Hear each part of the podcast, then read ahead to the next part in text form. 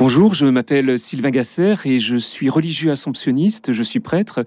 Saviez-vous que Jésus avait eu un maître spirituel dont il fut le plus illustre disciple avant de prendre son autonomie? Ce maître, c'est le Baptiste, Jean le Baptiste.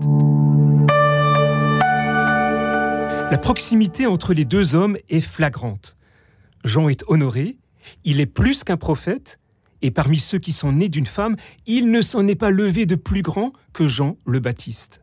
Jésus assimile le rejet dont il est la victime au rejet opposé à Jean. Contesté par les autorités religieuses de Jérusalem à la suite de son geste violent contre le temple, Jésus leur reproche de ne pas avoir cru non plus au baptême de Jean. Mais alors, d'où venait ce prophète baptiseur? Luc décrit sa famille. Zacharie le prêtre, et Élisabeth, la femme stérile. Mais ce récit légendaire est trop préoccupé de fournir un précédent à la naissance de Jésus pour être historiquement indubitable. En revanche, une indication doit être retenue. Jean est issu d'une famille sacerdotale.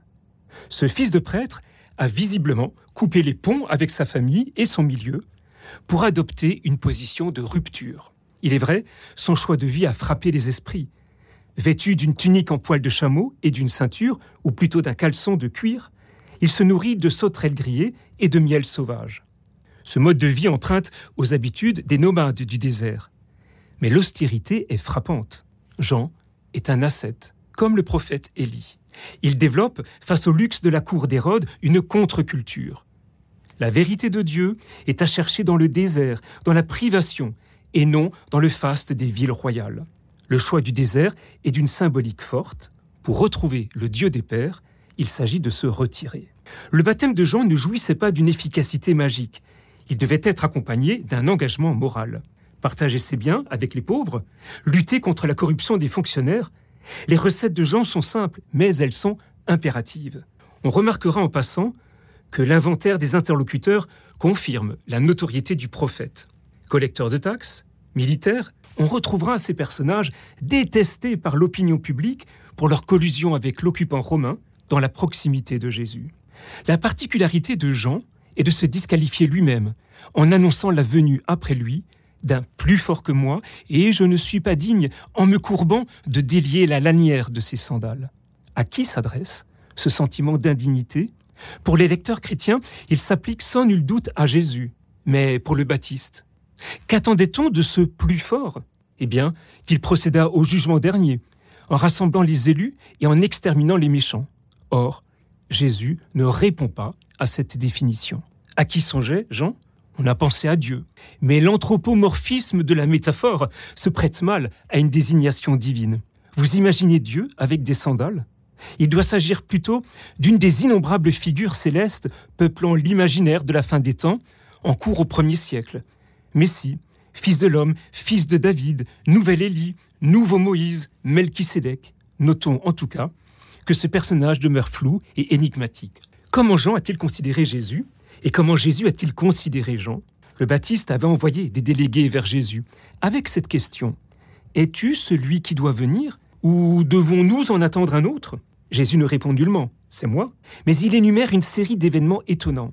Les aveugles recouvrent la vue, et les boiteux marchent droit, les lépreux sont purifiés et les sourds entendent, les morts ressuscitent, et la bonne nouvelle est annoncée aux pauvres. Un autre texte de Jésus établit un lien fort entre Jean et Jésus. Il s'agit d'ailleurs d'une parabole amusante. Les enfants joueurs. Là encore, on discerne ce que Jésus partage avec le Baptiste et ce qui les distingue. Deux groupes d'enfants, donc, se chamaillent sur la place du village les uns reprochant aux autres de ne pas avoir accepté d'entrer dans leur jeu. Quand ils jouaient de la flûte, les autres n'ont pas voulu danser. Quand ils entonnaient un chant funèbre, ils n'ont pas mimé la douleur. Aux deux invitations du premier groupe, le second a refusé de répondre. L'image est aussitôt décodée. L'invitation au deuil symbolise la venue de Jean. L'ascète, dont on dit il a perdu la tête. L'invitation à danser symbolise la venue de Jésus, caché derrière la figure énigmatique du Fils de l'homme, qui mange, qui boit, mais dont on dit voilà un glouton et un ivrogne. À Jean, on a reproché son ascèse, à Jésus, son comportement de bon vivant, doublé d'une amitié jugée indécente, avec les personnes décriées par les pieux. Le baptême de Jean était donc proprement révolutionnaire, car Jean est le premier, au sein du judaïsme, à mettre en place un rite baptismal unique. En s'affichant comme le canal exclusif du pardon divin, le baptême de Jean se substituait de fait au sacrifice du temple pour la rémission des fautes. On ne rapporte de lui aucune parole cinglante contre les rites du temple, mais proclamer l'urgence d'être baptisé pour échapper au jour de la colère revenait à juger obsolète les remèdes classiques. Jean se posait désormais en seul médiateur efficace du pardon de Dieu. Le service du temple ne sert plus à rien. De tout ce qui vient d'être dit, une évidence émerge. Jésus ne serait pas devenu ce qu'il a été sans la rencontre de Jean. La destination entière de Jésus est marquée de son empreinte. Sous l'influence du Baptiste, sa vie a changé. Il a quitté sa famille, il a adopté un mode de vie sans domicile fixe. Après l'incarcération de Jean, Jésus commence à prêcher en Galilée la venue imminente du règne de Dieu. Il exhorte ses auditeurs à se convertir et insiste sur l'urgence de changer de comportement. Il s'adresse à l'ensemble du peuple, sans discrimination, et suscite un certain engouement populaire. Il rappelle qu'être israélite ne garantit nullement d'être reçu dans le royaume au festin des enfants d'Abraham. Il choque en déclarant que les péchés sont pardonnés sans passer par un sacrifice. Le salut qu'il annonce est à la portée de tous, moyennant une conversion du cœur. Il rassemble autour de lui des disciples, dont un cercle d'intimes qui partagent sa vie itinérante. Comme Jean, il périra de mort violente pour avoir défié les autorités, et comme Jean, il sera vénéré après sa mort par ses disciples. Faut-il alors s'étonner qu'à la question Qui suis-je au dire des hommes? la première réponse soit Jean le Baptiste Mais ces frappantes ressemblances ne cachent pas les points sur lesquels Jésus a rompu avec son mentor. D'abord, Jésus n'est pas un ascète. Il ne vit pas au désert, mais il arpente les villes et villages de Galilée avant de se rendre à Jérusalem. Il mange et boit avec les pêcheurs et les collecteurs de taxes.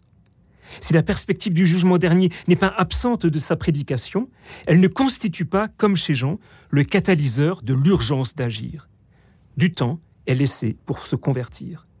Enfin, l'image du règne à venir s'est inversée.